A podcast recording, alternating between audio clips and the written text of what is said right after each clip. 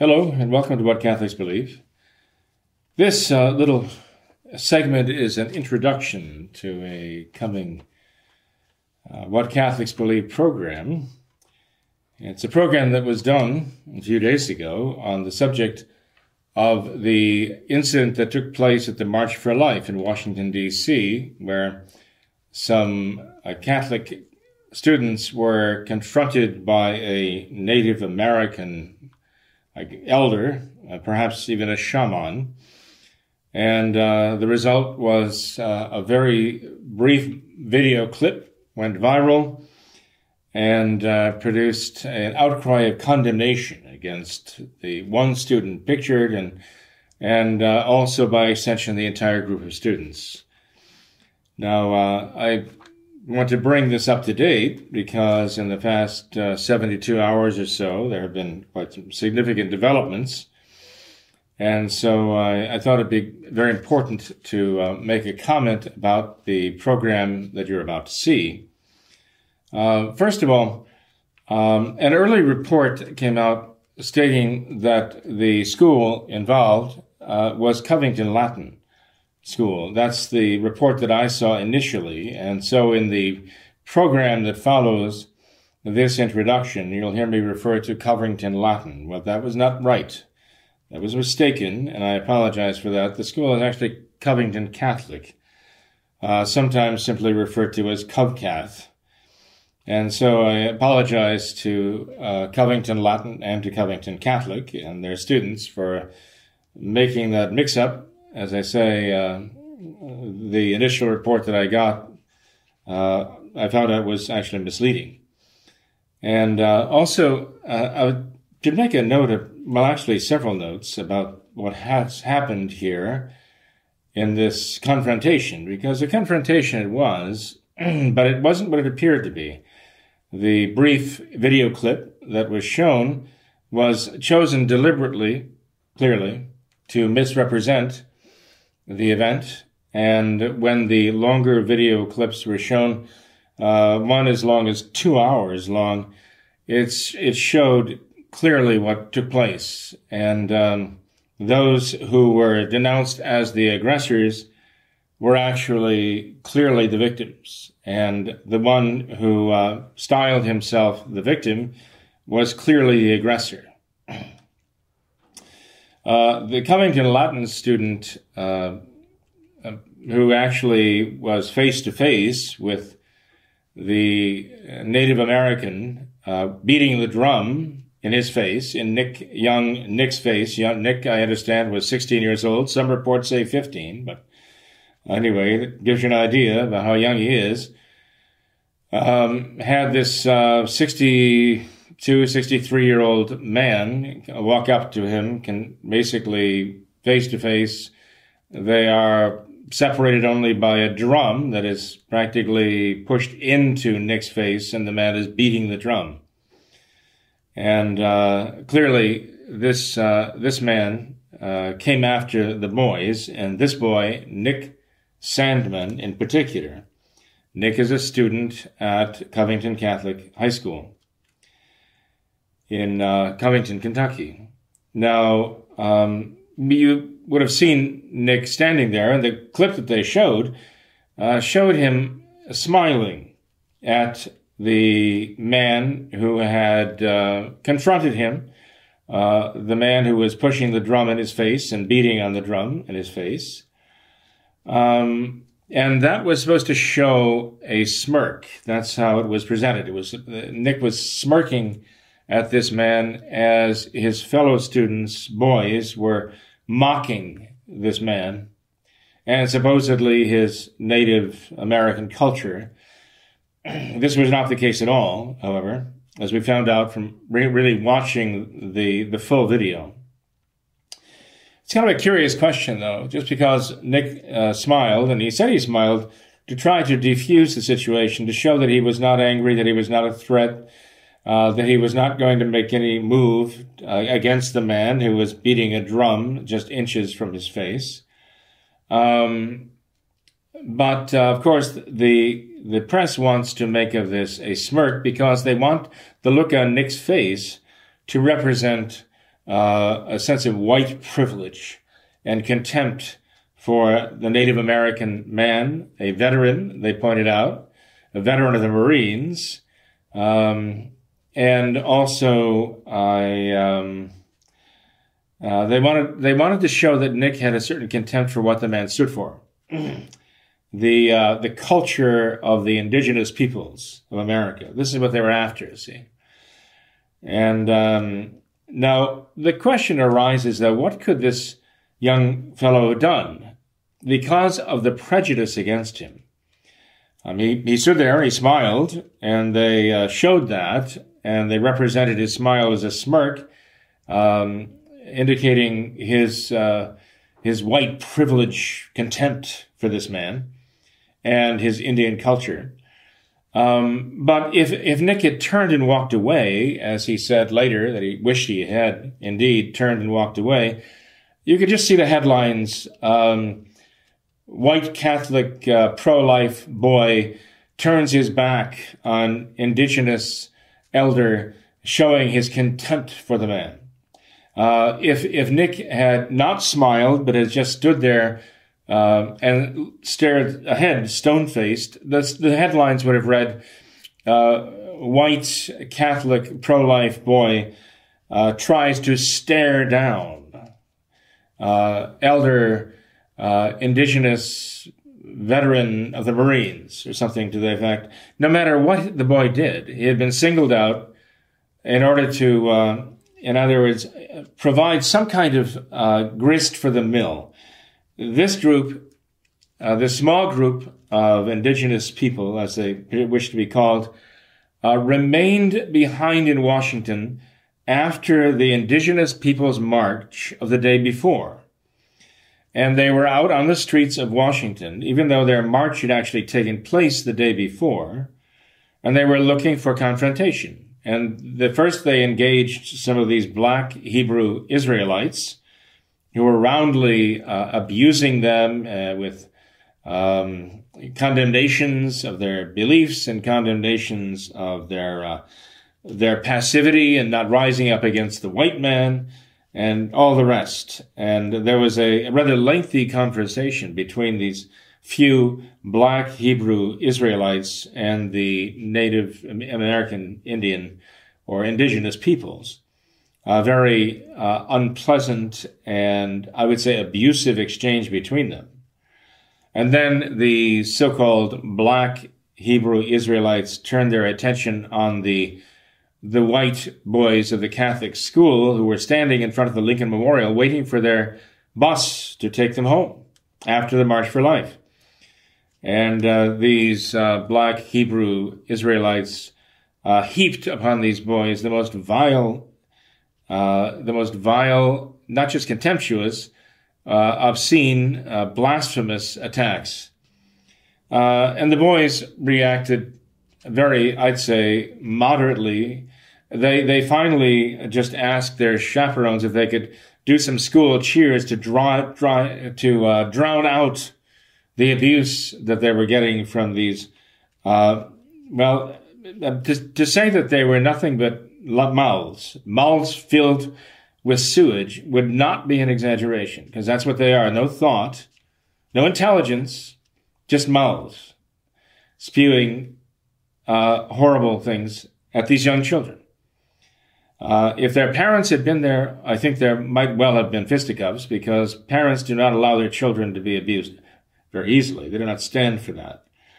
But um, what is very curious is that when the video, the two hour video, gets to the point uh, where these black Hebrew Israelites are surrounded by the crowd that they've attracted, uh, some of it, including the boys, who were just, again, standing in place waiting for the bus to arrive.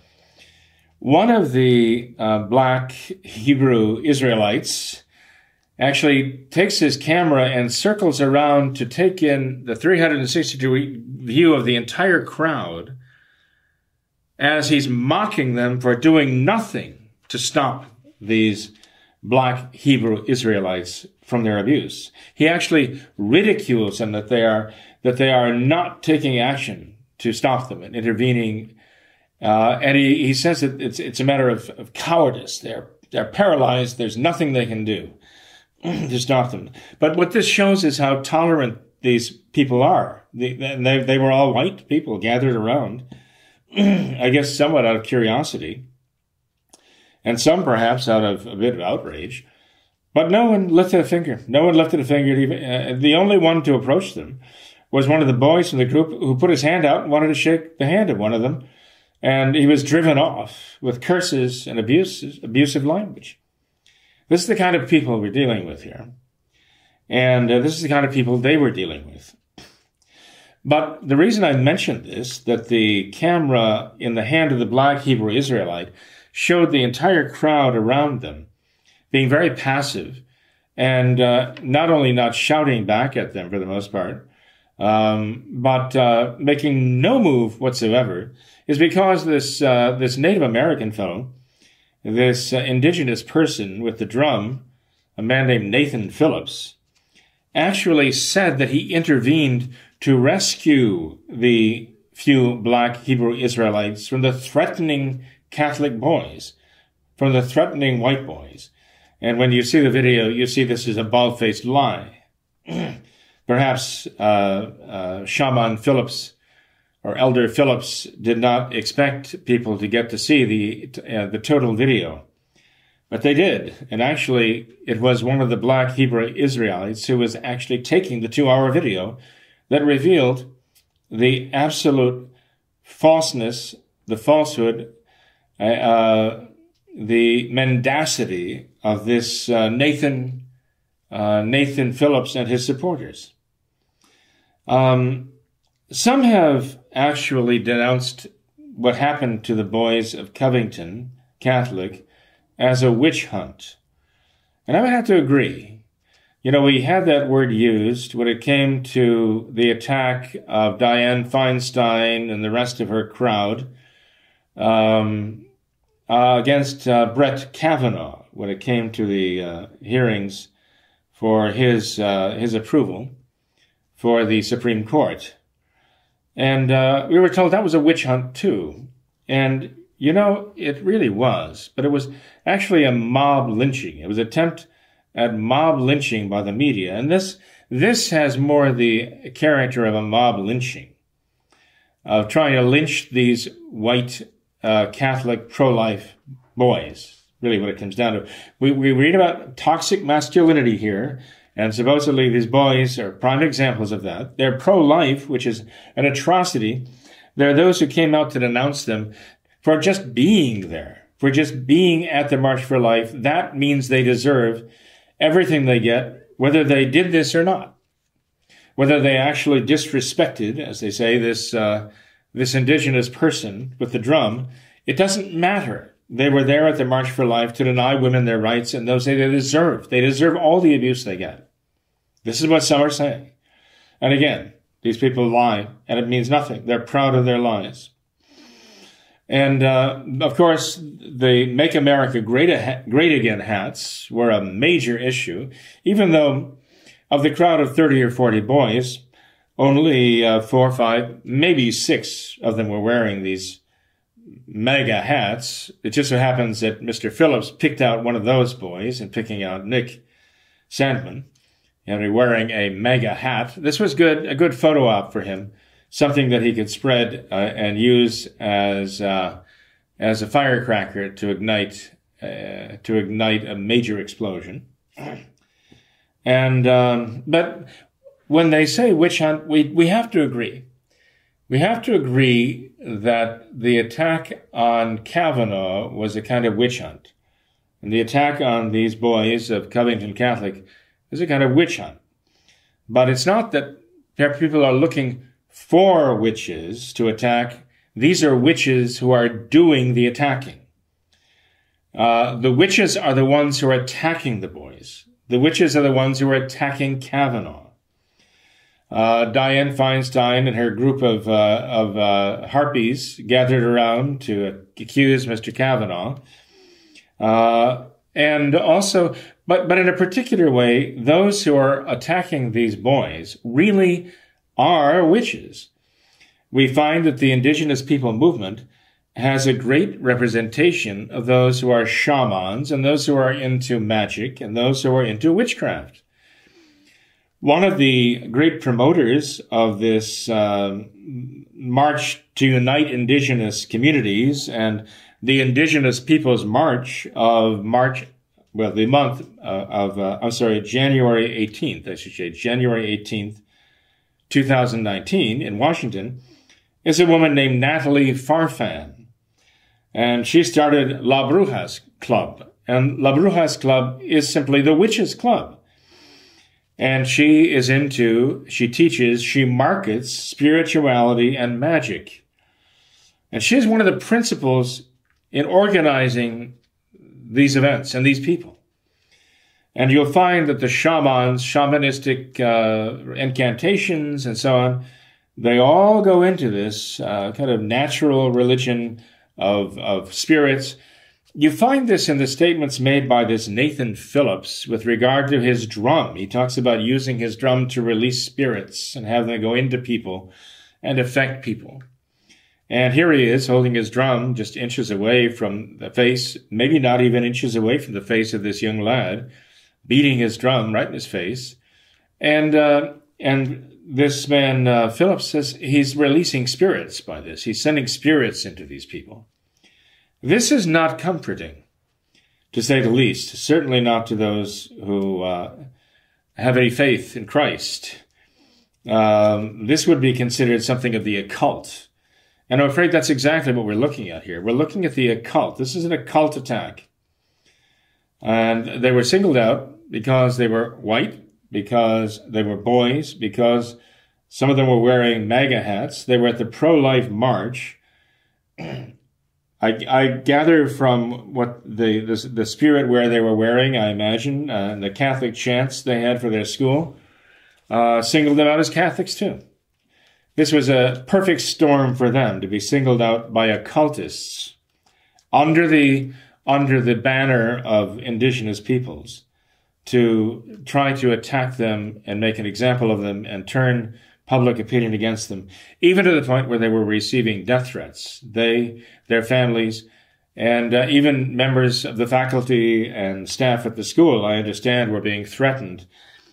So that the, the Monday after the march, uh, school was not only called off, but the Chancery office itself shut down. And uh, parents and students were told that they were not allowed to, to be on the property of the school that day because of the gravity and the seriousness of the threats. This was local law enforcement in Covington warning them not to have school that day. It's, it came to that. It was that serious. Uh, there were also threats from Antifa to uh, to uh, demonstrate at the school at 10 o'clock on Monday morning after the march. And you know how violent and savage Antifa is. Uh, they like to be, uh, to think of them as anti-fascists, but they are as, they're the most fascist of all the people. And uh, you look the history of fascism, they embody the history of fascism. And um, they were also going to have a march or a, a demonstration from indigenous peoples in the area. And uh, who, by the way, I understand did come, did come to the Chancery office and were quite peaceful about it and said that they were looking to try to uh, uh, work out some kind of reconciliation. And um, so they seem to be decent about uh, their appearance uh, on Monday morning. In any case, not looking for trouble, obviously. At least those are what the reports say. But one cannot say that about this Nathan Phillips, about the followers with him, and about those who were uh, carefully recording his confrontation, all one sided with this young lad, Nick Sandmann. They were looking for trouble. And um, this cannot be said about the so called black Hebrew Israelites who are definitely looking to provoke a reaction. You see, these are leftists. They hate and uh, they accuse of hate. The best defense is a good offense. And so what they want to do is accuse everyone else of hating. Meanwhile, their hatred is so virulent.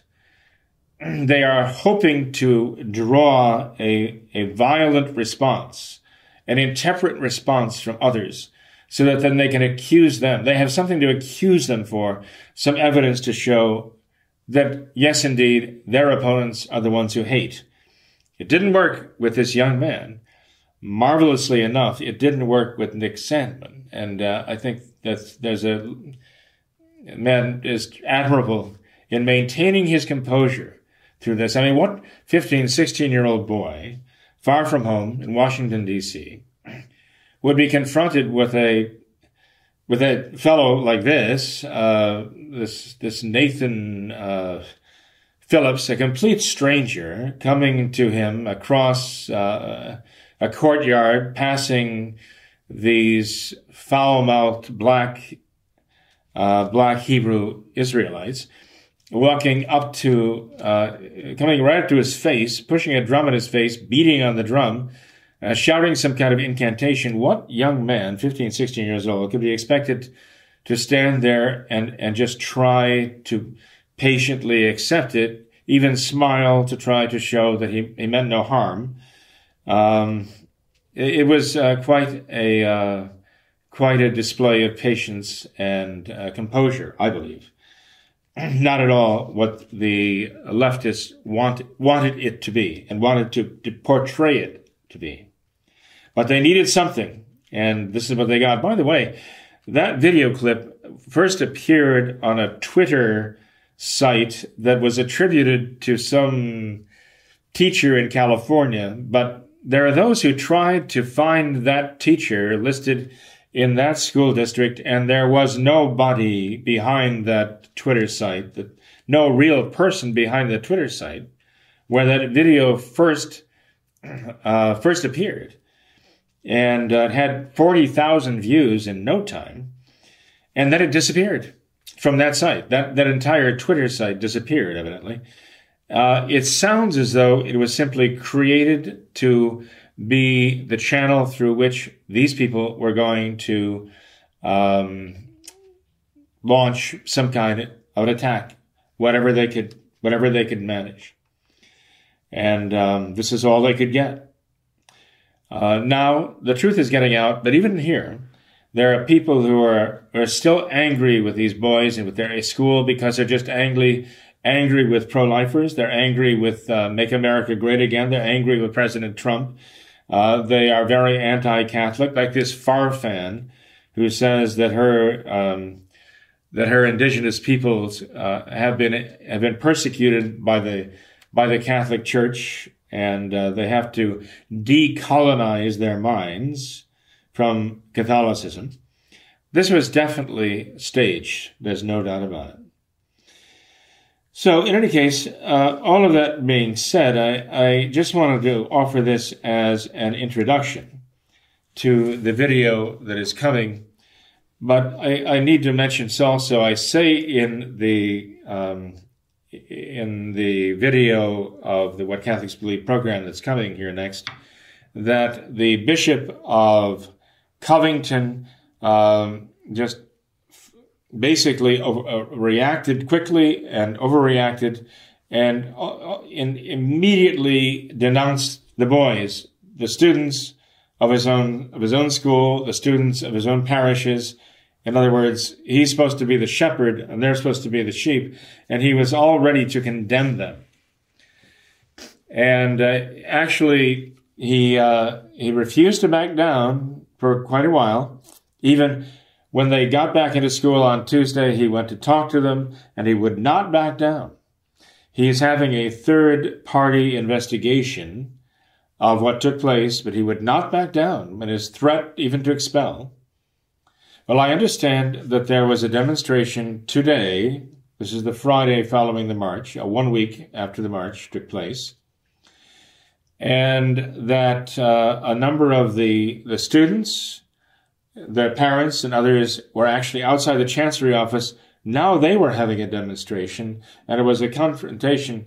It was directed to the bishop, who had betrayed them, stabbed them in the back, thrown them under the bus, as we were told, throw them into the into into the to the wolves, whatever one wants to say, and he was adamant about um, standing his ground because the indigenous people were upset and because all of the you know the, the, the media was was on a rampage against this.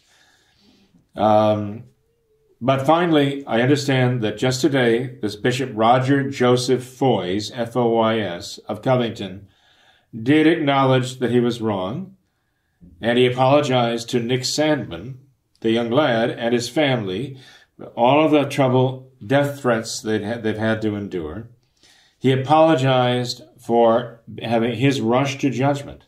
And you know what he said? He said he was bullied. He was bullied into doing this. Now, isn't this interesting? He was being bullied by the media, bullied by, because of political correctness, okay, bullied into condemning. And he was willing to do this. And uh, from the sound of it, it said he did it because he was pressured into doing it, not because he believed it was the right thing. That's a very, very bad thing for a bishop to say. I was bullied into doing something that I believe was wrong, condemning those I should have protected. What kind of a man is this?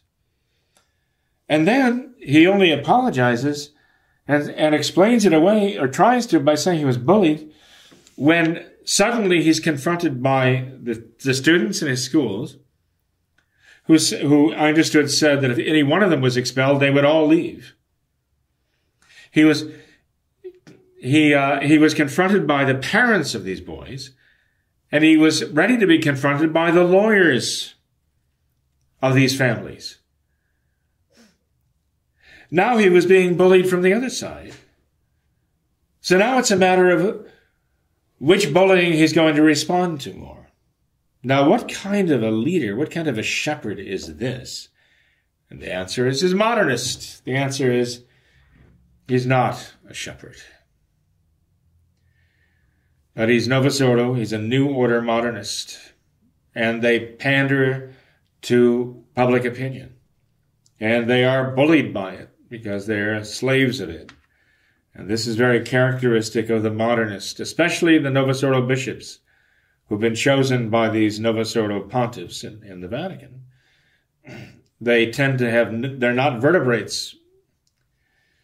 You know, this is a prime example which has shown what these families are dealing with, who are trying in their own, the best of their estimation, in terms of what they think Catholicism is at the moment, however mistaken they may be.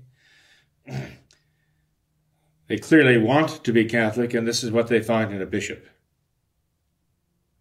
bullied. Shameful, shameful. In any case, um, this gives us a very serious warning about the press. You see, if you look back in every revolution since the inventing of the printing press, the printing press has played a very important part in revolutions for propaganda purposes.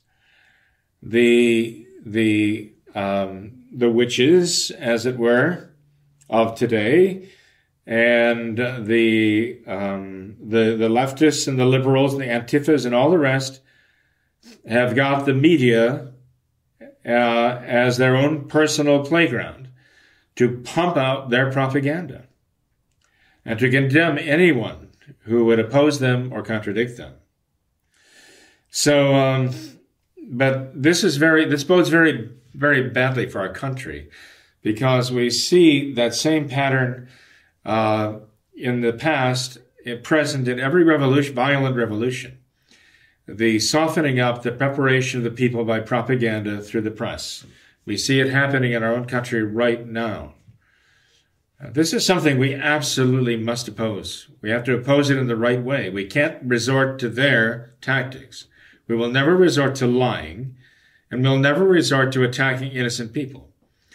But we're going to confront them with the truth and if we have to be brave and stand toe to toe with them and nose to nose with them, drums or not, we will. We're not going to let them get away with this because we may be willing to sacrifice ourselves personally. We're not going to sacrifice our loved ones and we're not going to sacrifice our country because we have a moral obligation to protect these things. In the virtue of piety, which is a part of justice, we have an obligation before God to protect our loved ones. He's entrusted them to our care to protect our country He's given it to us as our homeland, and we have to care for it, love it, and protect it against those who would try to destroy it. So, with that said, then I give you turn the floor over to the program and uh, turn the floor over to our host Tom Nagley to begin the actual program. What Catholics Believe. Thank you. God bless you all. The following program was made possible by the generosity of those who have determined to hold fast to the true Roman Catholic religion, as expounded by the Roman Catholic Church before the disasters of Vatican II and the so called New Mass.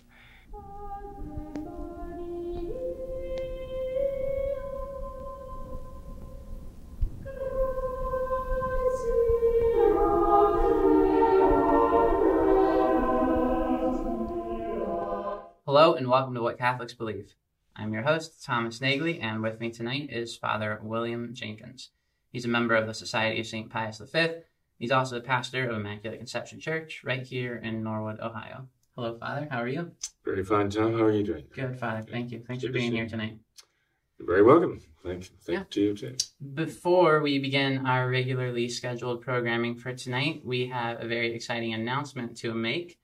And that is that as of today, we have officially launched our very own website. The link, wcbohio.com, we will post in the description of this video. And with this website, we have a lot of great content posted on there. It's going to be posted on there on a daily basis. We'll have all of our past and future videos on the website. And what this does is it allows our viewers to bypass YouTube and all of the dangers to morality that can be associated with that website. We also have a, uh, a lot of other great content besides our videos on the website, such as a daily Saint of the Day post, a daily Mass of the Day post. Um, so, so there's a lot of great things on there, and I would encourage all of our viewers to check out the website on a daily basis and also pass that along to all of your friends as well. Oh, so, is there a what do they call it? A search engine? There's a there's a search function on there as well. Search it's one of my one of my personal favorite functions on the site. Uh, so any any uh, keyword to any question that you may have, you are able to search that on the website, and that will uh, hopefully direct you to a link where we have previously discussed that question. Because Father Jenkins, as you know, so many of the questions that we receive on the program are redundant. We've answered them in the past, and uh, we continue to answer them over and over again. And so I think the search function can be uh, a great time saver for that. I, I expect so. And by the way, uh, you deserve a lot of credit, and those and those who've worked with you on this. Yeah, God bless you for it. Thank you, Father. Appreciate it. It's a great service. I, I hope people take advantage of it. I think so. Cool. It's a great service to me. I know that. Yeah, all of us. Well, Father, let's uh, get into some of the material for tonight. The uh, first thing I thought we had to uh, we had to mention this. It's been in the national media everywhere lately. Where uh, just kind of to, to summarize the story here at the recent March for Life in Washington D.C. There was a group of students from a local uh, Novus Ordo Catholic school here, Covington Catholic School across the river in Kentucky, a group of students were at the March for Life. Uh, someone, one of the students, was uh, apparently approached by some Native American protester who was beating a drum in his face, and this was caught on video.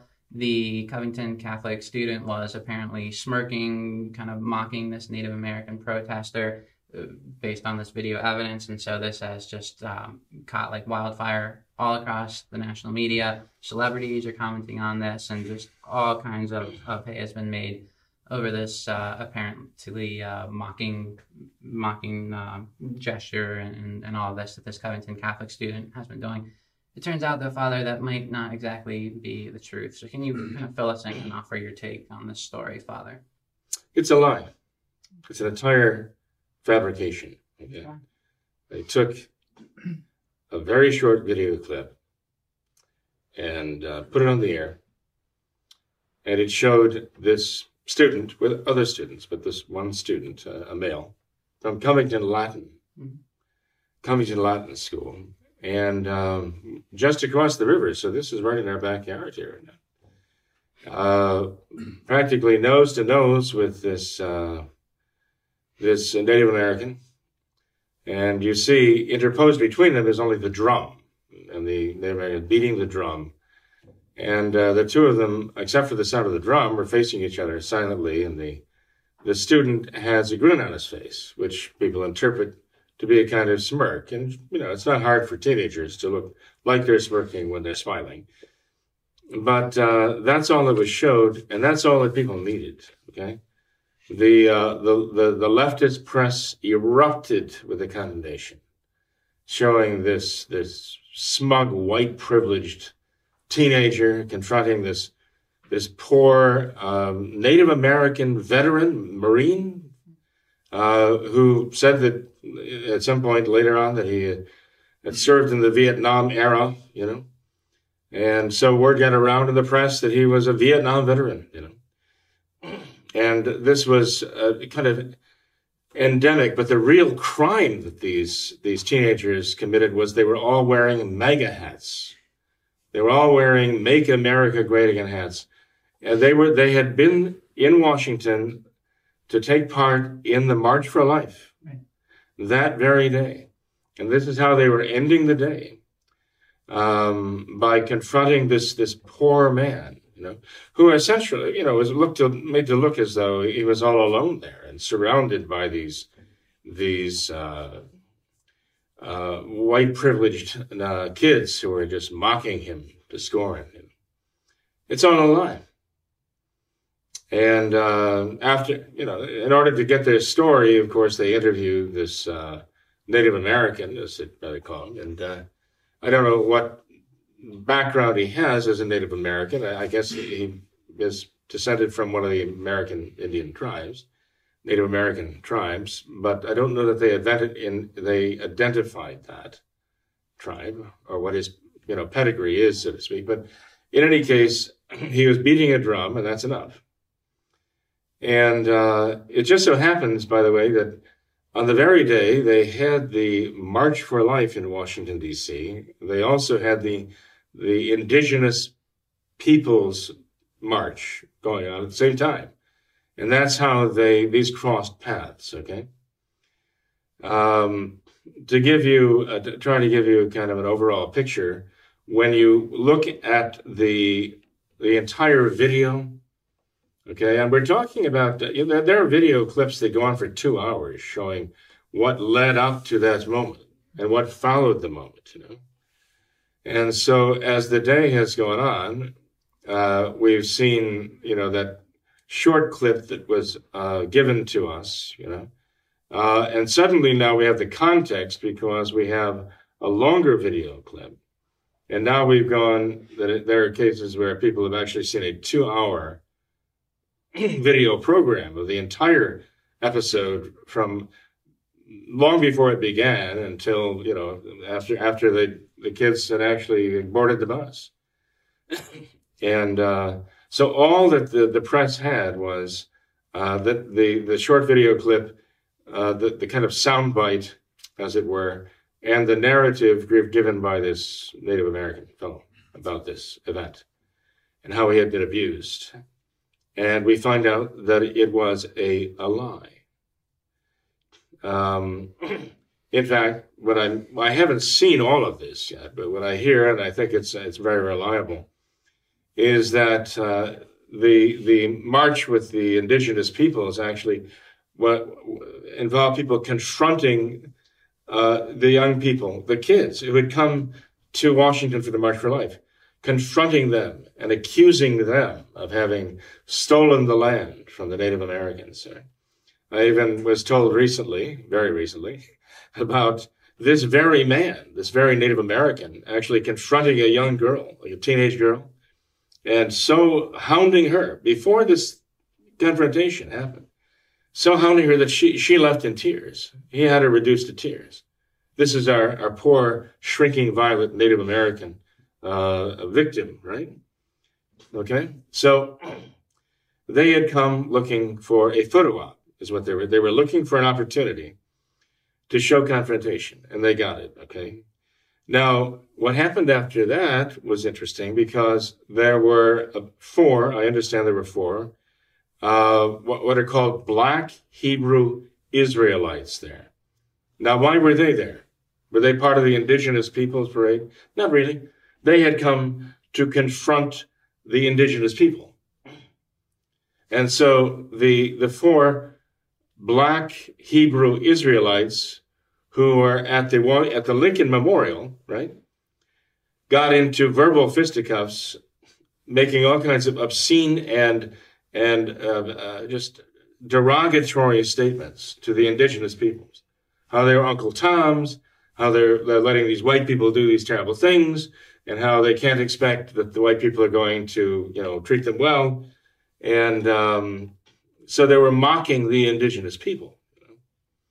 And uh, there was one case, at one point, even a woman from among the uh, the Native Americans came out of the crowd to talk to these four guys who were just just foul, foul mouth, you know. And they start mocking, mocking the Native American crowd because of sending a woman to do their work for them, you know. So everything they could, they were. So this is going on between these two groups. So. Then the black Hebrew Israelites, I mean, we're not told their part in this. Oh no, I mean, there's pure as the driven snow, right? There's no, there's no privilege there, okay, that they are treated with, uh, with kit gloves, even themselves again, treated as though they're victims too. So they turn on a group of white, well, I can't say white students because they were not all white students. I understand that there was at least one uh, African American student in the group as part of them. I mean, one of them, one of those students there. And he was as much one of the Covington Latin students as any of the white kids or any of the other kids. I mean, it didn't matter they're Catholic, you know, at least that's in mentality. That's what they want to be as far as they understand what that means these days. And uh, they were actually gathered at the end of the March for Life waiting for their bus to come and pick them up. And I assume that very night, drive them back to, to uh, Covington. And as the students are waiting there, I think they were being picked up at 5.30. They got there at 4.30, which is commendable. And they were waiting and they had chaperones.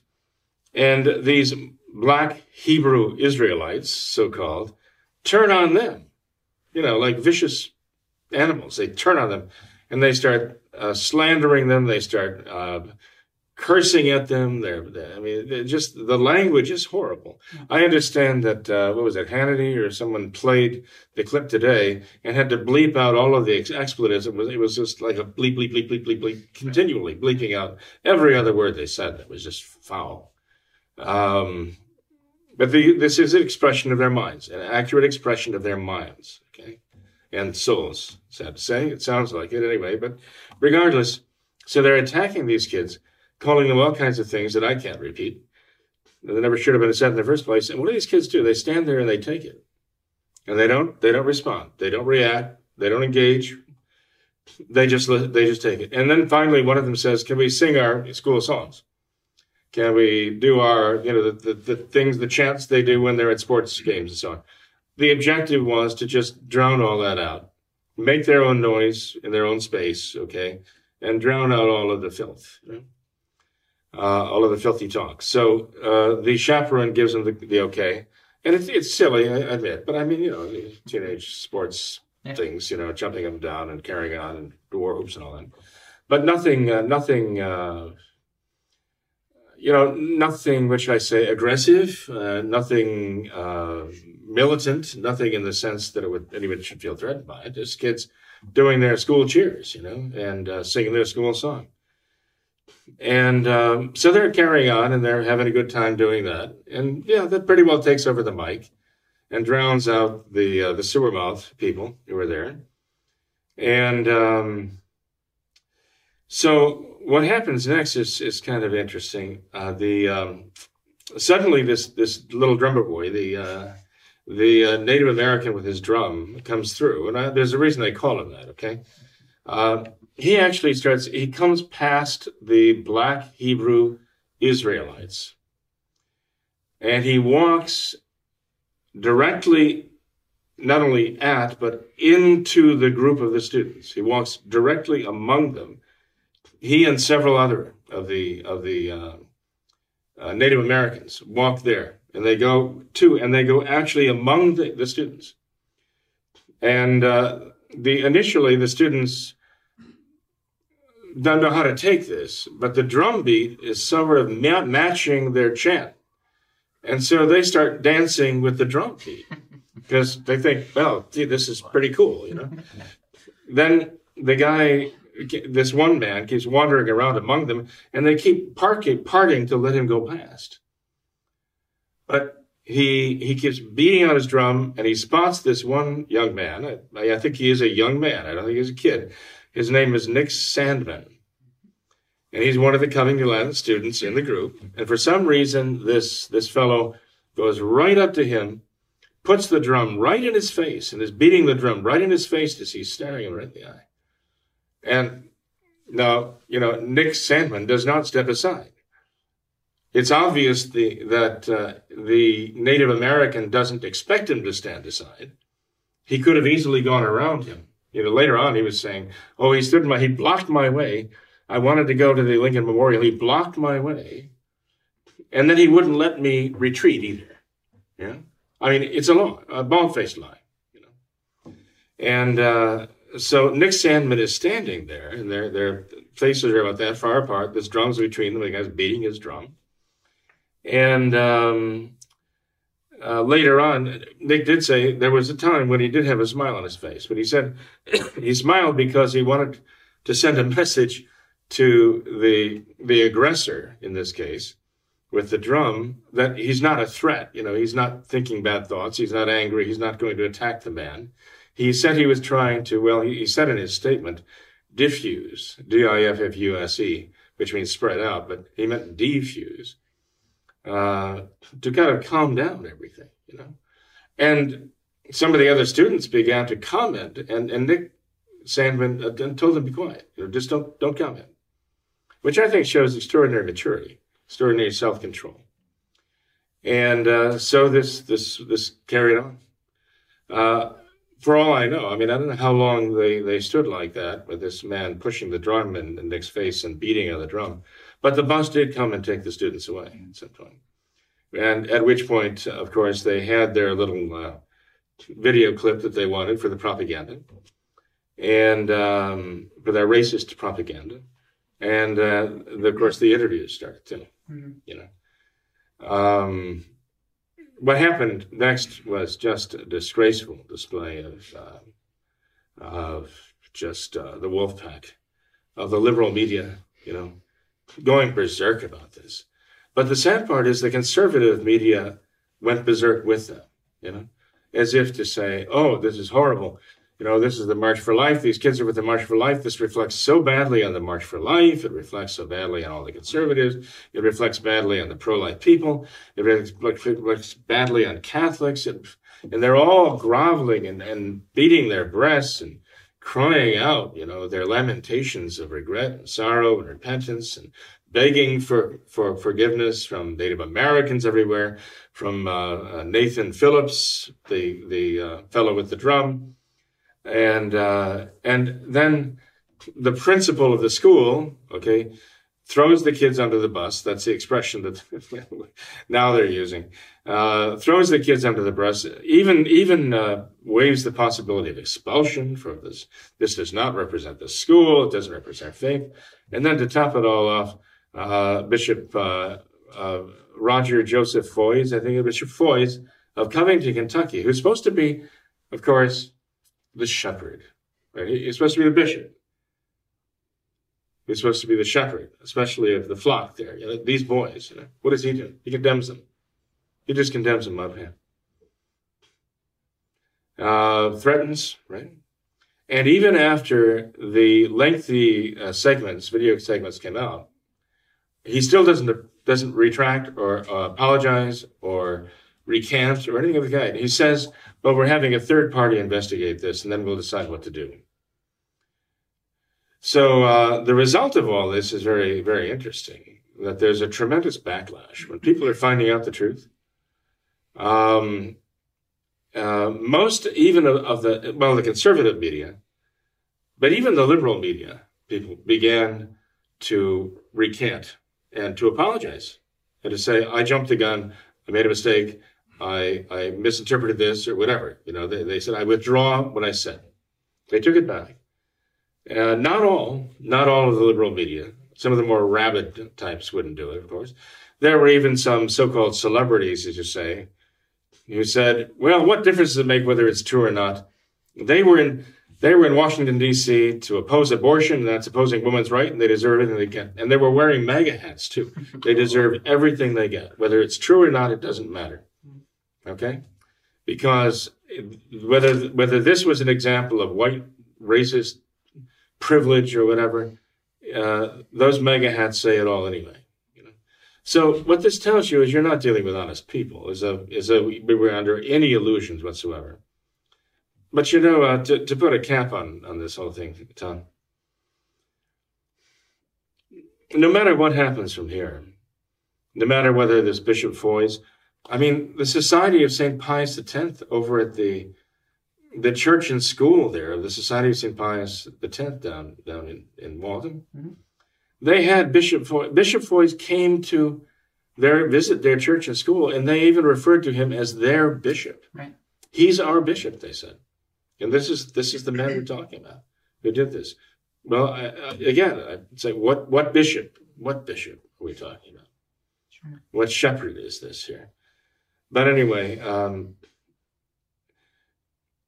this has has awakened people who probably in the past were were not willing to acknowledge the bias uh, of the of the media. But uh, the people are really are really fired up about this this injustice, and uh, and they they see the power of it because uh, this young man Nick, his family, have received death threats, right? Uh, Antifa said they were going to come and picket the school or uh, you know whatever have a demonstration at the school in Covington this morning at ten o'clock.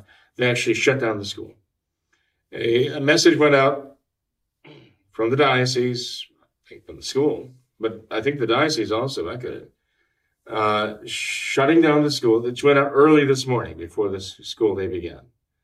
They were not only shutting down Covington Latin, they were shutting down Covington Catholic, they were shutting down the, the chancery office of the diocese. They shut down the diocese, basically, um, because of these threats uh, the local law enforcement advised them to shut down because they considered the threats to be so serious. That's the damage that these people can do in the media. And this has really been a, a, a good, huge uh, lungful of smelling salts to a lot of people, apparently, who are saying, This is intolerable. We cannot have this here. Mm-hmm. And uh, as I say, the, the um, the threats that are coming in from all over, people who couldn't care less whether these things are true or not, they're just using it as, as an opportunity to, to attack. That's all. So uh, somebody has to be held accountable on this. I understand that their parents who are actually, uh, you know, uh, uh retaining lawyers uh, to uh, sue, to launch civil action, civil suits, maybe uh, pro, maybe criminal suits. I don't know against the leading media spokespersons who, who, who, launched this whole attack, and especially the ones who will not recant. And uh, for all I know, I mean, even uh, they might they might decide that we, we need to get a redress from our, the principal of Covington Latin and even the bishop of the diocese, if they will not, you know, uh, own up to the fact that they were spreading some uh, slander, mm-hmm. essentially. Yeah and very damaging and very dangerous slander that. So we'll see how this develops. But uh, if if we if we traditional Catholics had gotten together and thought, what can we do to expose the bias and the viciousness of the leftist media? What can we do? What kind of trap could, would we, could we lay for them to fall into, to expose, you know, this how evil this is and how dangerous there? You couldn't have done better than, than what they did to themselves. They did this to themselves. We would not have contrived anything like this ever. We didn't have to. They're just so blatant about it. That uh, inevitably something like this was going to happen. I just, uh, you know, pray for all the for all the people involved, uh, you know, that the bad ones convert and the good ones are safe, because this is not going in a good direction for them. But it's uh, certainly torn open an enormous uh, wound and, and this exposed a confrontation which is actually brought up to a higher level. And Father, you and I have, have both read through the, the statement of this Nick Sandmann, this this student that was involved. A student made a, a public statement about what actually happened. Yeah. yeah. and and you and I both agree that it's it's very well written, very um very very good statement. And that, along with you know the video evidence that, that you mentioned, it just totally 100% contradicts everything that, that you've seen in the media, and it just is as clear as day for anyone who wants mm-hmm. to know the truth that, that this is just a total blatant lie this whole thing. But it, it seems to me you know you mentioned that quote of, of the celebrity saying they were there for the march for life and so they, they deserve this. And i think that is the mindset behind so much of this that the ends justify the means. It doesn't matter if this is true or not this these are, are terrible people here because they're uh, they're supposedly Catholic. They uh, they they're wearing these make make America great again hats. Mm. But worst of all, they're here for this March for Life. Mm. You know, they're they're pro life. They're anti abortion, and that is just you know abortion, the sacrament of liberalism. We cannot in any way uh, oppose that. And so it doesn't matter. The truth doesn't matter to these people. The ends justify the means. You have an evil person, and any means possible to destroy him. And right. Well, they're doing a good job. Well, you know, Tom, when they talk about making America great again, you know, we should remember that uh, I don't know, was it Adams? I think it was Adams who said, America is great because America is good. Uh, Alexis de Tocqueville. Alexis de Tocqueville, thank you. Know, I, thank you. I appreciate that. I knew you would know. Alexis Tocqueville said that America is great because America is good. When America ceases to be good, America will cease to be great. Right. Okay, so there you have these young people wearing these MAGA hats there. And they might as well be saying, make America good again. Because they're there to oppose abortion. They're to say to purge this, this horrible crime, the satanic crime from our nation. Make America good again to make America great again. And you have to. You have to make America good again if you're going to make America great again. The only way to do that is you've got to stop offending God by these horrible evils. And that starts with cleansing this nation of the uh, satanic sacrifice of, uh, of the, you know, lives of these children through abortion. They were there, they were there taking part in that march because they want to make America good again so that America can be great again. And this is what happens to them. They, they fall into this trap because it was a trap. Sure. And uh, it was set by uh, Antifa and, and those who think like them and act like them. The, um, you know, what I, what I hope comes of this is that more and more people realize we have to oppose this.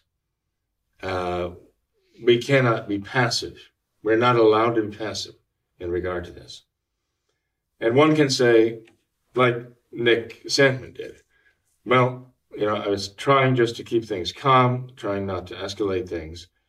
And uh, so he was willing to take this, okay? He didn't know what was going to happen next. He didn't know who this guy was or what he was up to or what he was thinking of doing to him, but he just kind of let this happen. Was, and, um, you know, when it comes to us individually, we can do that, okay? we can allow ourselves to be mistreated. We can allow ourselves to be cursed. We can allow ourselves to be beaten. We can allow ourselves to undergo all kinds of things. We can allow ourselves to be done unto death as martyrs. We follow the example of our Lord, okay? Um, but we cannot absolve ourselves of the responsibility we have to protect the innocent, to protect others, to protect our families, to protect our country. We cannot just lay back and be passive and watch these things be attacked. We have a solemn obligation out of the virtue of piety. We have an obligation of justice before God to protect and defend these things. We cannot just be passive when it comes to the murders of millions of babies worldwide. Uh, thousands of babies every day here in the United States of America. We can't be passive about them. We have to make it very clear that this is wrong. And uh, and uh, there are those obviously who uh, who have vested interest in these crimes, these evil things, and they will hate us. Um, what they were trying to do there is to provoke an angry reaction to show that we are the ones who hate. And they didn't get that. And you see this happening over and over again. You know, they go into restaurants, they confront people while they're having dinner. They're trying desperately to get these people to react violently. And yet they're the ones, while they're screaming at the top of their lungs about no hate, no hate, they're the ones who are just rancid with violence, right? This is the hypocrisy of Satan himself. And uh, we, we must be patient, we must be charitable, but we can't be passively patient and charitable. We have to protect what God has given us to love and what God loves, okay? So we have to determine how to do that in the right way. But we have to do it. Sure. All right. Well, Father, I'd like to get into some emails if we could. Uh, I've got a whole stack of them here for you tonight. Good boy. So, uh, just real quick, thought we'd go through this one. Sphere says, I personally know two married Novus Ordo priests. Both were married Episcopal priests before they joined the Novus Ordo. Are there any pre Vatican II examples of married Protestant ministers becoming Catholic priests? I imagine such cases would be confusing to a congregation without a lot of explanation. Oh, you can be sure of that, especially before Vatican II. Now I think people would just sit there and shrug and say, oh, well, you know. Uh, nowadays, they might even bat an eye if the, they were married to each other. I mean, the, the, two clergymen were married to each other. I don't know what they would say. But anyway, um, you know, Tom, uh, not that I know of. I don't know of any married Protestant or Anglican clergyman who came into the church married and wound up functioning as priests somehow. I mean, for a clergyman out from outside the church to be converted to the Catholic faith, he would have to uh, make his abjuration of error and his profession of faith and go through the process of his conversion. And he wouldn't be regarded as a member of the clergy. Right. He would enter as a layman. Uh, now, later on, in the course of time, he, he might be accepted as, he might be ordained, and might even become a bishop, as Cardinal Newman was, you know. But he wouldn't enter as a bishop or a priest or a deacon. I mean, he would have to enter as a layman and then uh, go through the, the training and preparation to become a Catholic clergyman. Sure. And uh, the idea that before Vatican II, someone could have done that with a wife and possibly children, even, with a family of his own. Uh, I think that that would be pretty much unthinkable. Um, the only way I think that there's any way that could be possible is if somebody converted and entered one of the Eastern rites of the church, where a married clergy is accepted. You know, um, the uniate rites, um, in, in which case, again, even there, they could not go on to become bishops.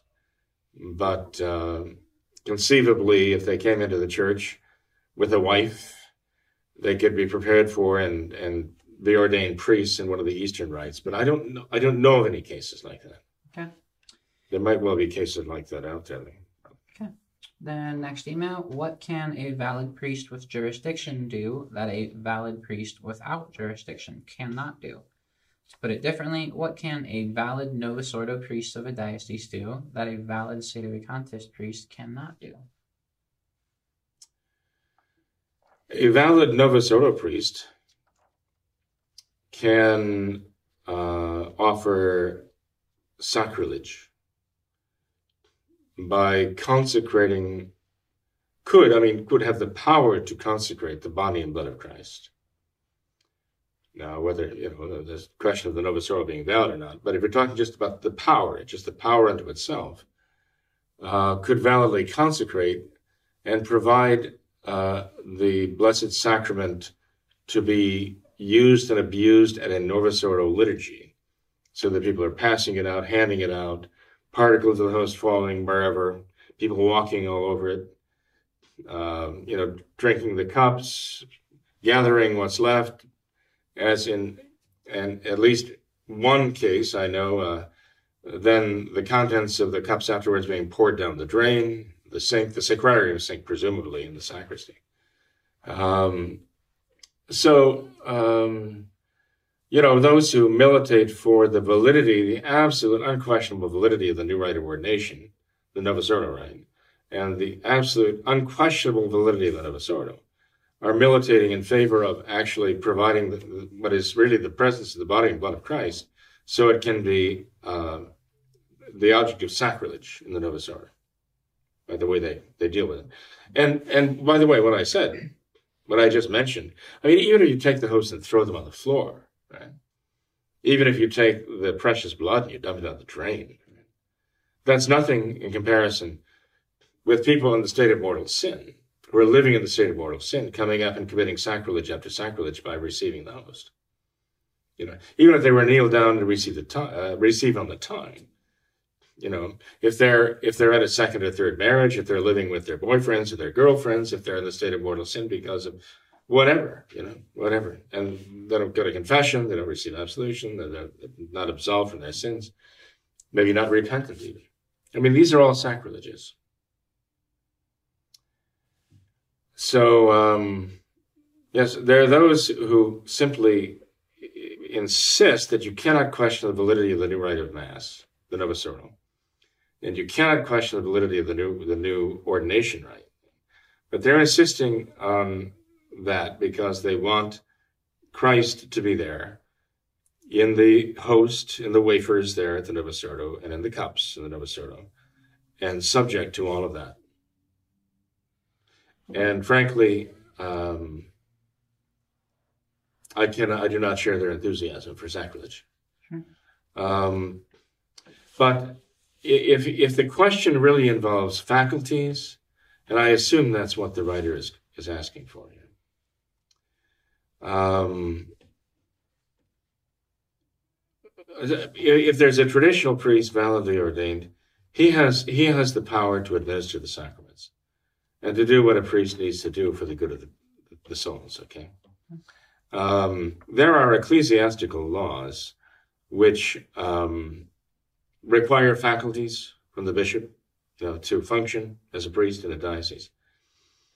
And uh, but those ecclesiastical laws are subject to the divine law of God, the positive law of our Lord, and the supreme law of the Church in her own code of canon law is stated as the salvation of souls. And so uh, the church has made provisions for cases of confusion and uh, chaos, and, and she, of course, she would have to, because in the course of her history, I mean, there has never been a place somewhere on earth the church hasn't been persecuted. There has been a breakdown of communications, often enforced by, imposed and enforced by a an enemy of the church, an emperor, or a king, or a dictator, or whoever. And so the church has had to kind of go into quote unquote emergency mode or you know, uh, extraordinary case situations. And uh, she, if she didn't even have laws to cover those, she would she would reflect on them after the the crisis had passed and give a judgment about whether they were the right thing to do or not. And uh, in this case, with this situation going on right now, when you have a man like Francis in the Vatican, who is not only making a mockery of the papacy, but he's actually changing the Novus Ordo Catholics' understanding of what the papacy even is. I mean, he is their new benchmark for what the papacy is and what a pope is. And they're all, even the conservative Catholics, are adjusting their concept of the papacy in order to allow for Francis being a pope. That shows the damage that he's being, that is doing there. and um, the damage that is caused by people who just just demand that he must be the pope and we have to even change our concept of what the papacy is in order to allow for the fact that he is the pope that he must be the pope therefore we have to even change our concept of what the church is to accommodate what he's doing You know, uh, years ago when I was a seminarian, that was a couple of years ago, uh, studying in Rome, uh, some confreres and I went to the Vatican. We visited with Cardinal Benelli. Cardinal Benelli was very powerful, and I think it was I think he was the Secretary of State at the time of uh, the Vatican. So, actually, um, the reason I mention it is because we had a chance to meet him then, but about that same time, um, another gentleman named Eric de Saventhem who was the head of the Una Voce International. Okay, very famous, you know, traditional Latin Mass advocacy group back then. Eric de Saventhem, uh, a very um, dignified, um, honorable gentleman, you know, very dedicated to the faith and so on, uh, talked about an interview he had with Cardinal Benelli. That's what that's what brought this back to mind. And Eric de Saventhem said, uh, he actually put this in, in writing, he put it in print, that at one point, Cardinal Benelli said to him, Do you know what is the difference between the traditional Latin Roman rite and the traditional and, and the Novus Ordo Mass? He said the difference is a matter of ecclesiology. It's all about ecclesiology. Now, many people would sort of scratch their heads and say, okay, whatever that means. He knew what it meant. He said, Your Eminence, do you realize what you're saying? What you've said is an enormity, he said. It's an enormity, nothing good. It's outrageous, what you just said. Why? Because essentially what Cardinal Benelli was saying was, it's a difference in the very concept of the church. That's what ecclesiology, it's a study of the church, her nature, her function, her purpose, all of that. If you substitute a new ecclesiology for the church, you've just substituted a new church. Essentially, that's what this cardinal was saying to him. That's why Dr. Eric de Saventhem reacted the way he did. And he was right to react that way. I mean, the man was making an admission that was very damning. But he spoke as a modernist even as he acted as a modernist.